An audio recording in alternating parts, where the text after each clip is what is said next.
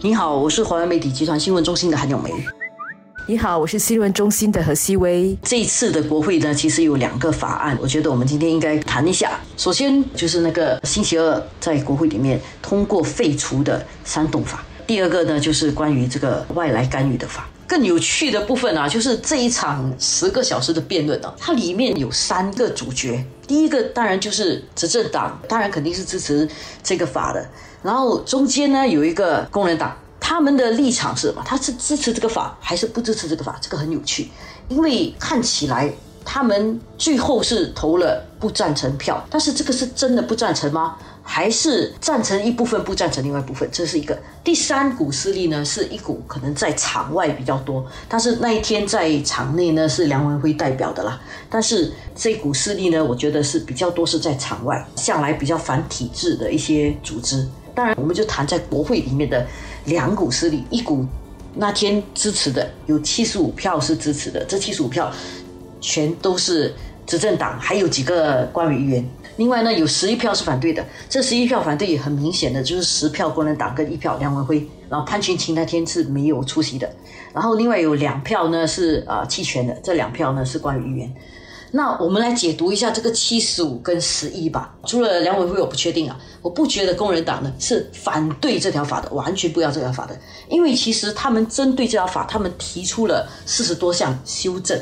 他如果会对这条法提出修正，就表示说他认为这条法。是有存在必要，只是一些法律条文他们不赞成，所以当时他们投反对票是反对那些就最后定案的那个法。所以我觉得，如果我们从大块来讲，他们并没有反对外来干预法，这点是蛮重要的。这个我完全赞同。其实他们反对的哈，是一些行文的东西，一些字眼的东西。譬如说，他们反对为什么这些高级公务员。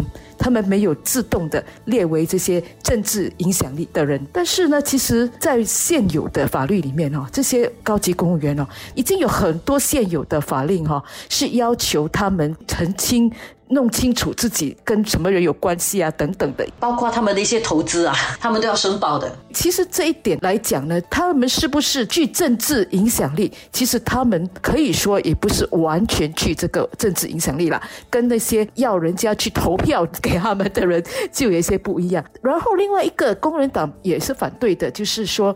哎，为什么那些政党的中委他们不会也是自动的就列为这个具政治影响力的人？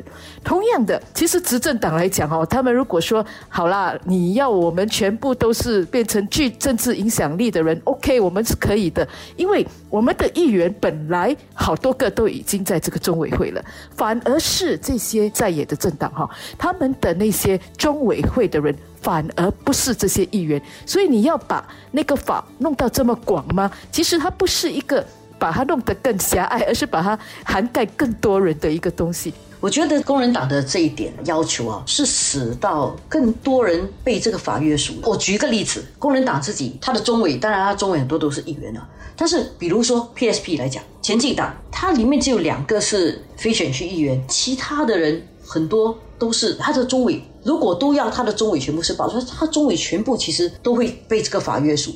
然后还有很多其他的政党也是一样，他就就更多的人会被这个法约束。那如果你反对的是这个法，你反而让这个法管更多人，这个我觉得是跟尝试好像有一点抵触的。有一个我们值得一提的啦，就是这个必登性，他要求哈。要记名的投票，这个也是肯定是一个姿态来的。因为国会里面，其实如果你反对，你就很 no，这样就好了嘛。但是他不是，他一定要把这个记录在案。这个其实本身就是一个姿态了，就是我要告诉大家说。哎，你不要以后哦跟我讲我没有反对嘞，我其实有反对耶。虽然我不是反对整个法，但是我有反对它其中的一些东西，所以记录下来的时候就很好看嘛。就是我还是有反对的这样子。当然在早报上面呢，它就是有一个很大的图嘛，而且我觉得这个真的是一个政治上的一个高招。怎么说呢？下次次大选的时候，他可以说我们的票数不够，而执政党就算他有一些人没有来，他都有七十五票。你最好是让更多的反对党进国会。才有可能推动。如果你不支持执政党的法案，才有可能获得通过。所以我觉得他这个是一个姿态。但是真的问他的是，你支持不支持有这样的一个法？我觉得那个答案应该是不一样的。我觉得这是一个姿态，而这个姿态呢，使他处于一个进可攻、退可守的一个位置。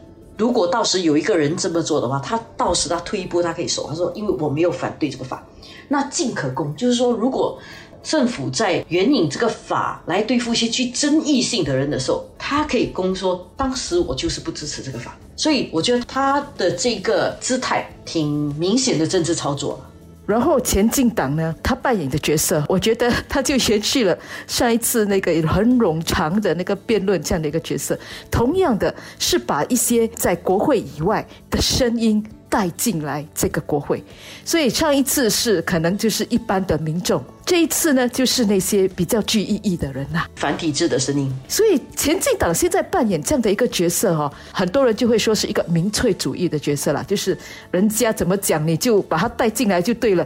英文说 rhetoric，其实你是不断的重复一些大家在讲的东西罢了，而你其实确切呢是没有一个解决的方案的。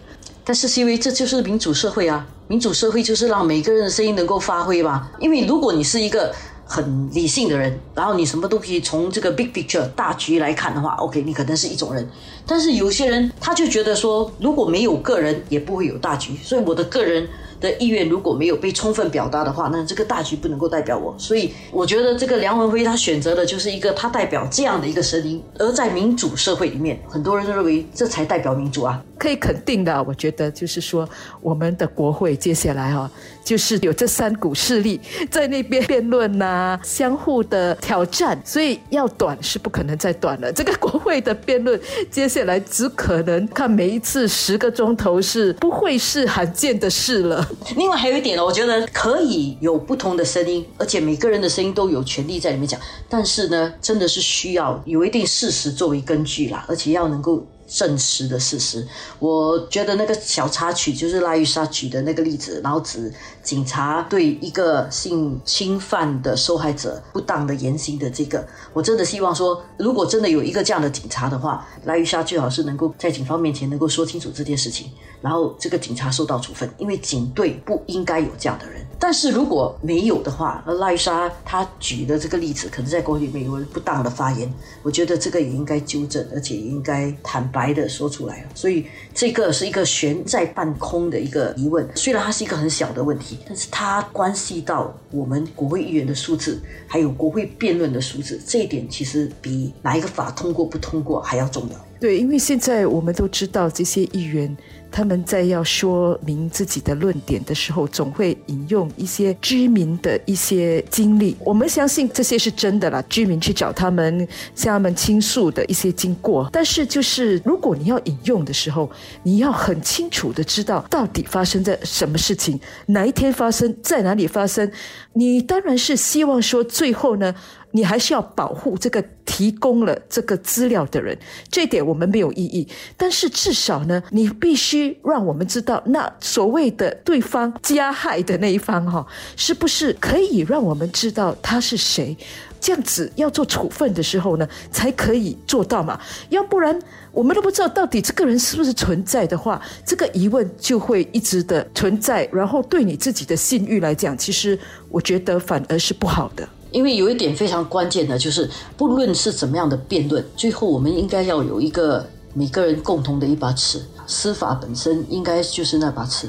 如果这个法的框架受到了打击或者受到了疑问的话，这一点呢，法就像镜子这样，一定要保持它干净。如果说这个法本身有污点的话呢，那对社会是不好的。所以，如果说真的执法人员有不当行为的话，那警队应该要处分。但是如果没有的话，应该还这个警队一个清白。我还是坚持一点呐，如果我们没有守规矩的这个观念，然后没有一个守法的观念的话，我们的社会是不可能安定的。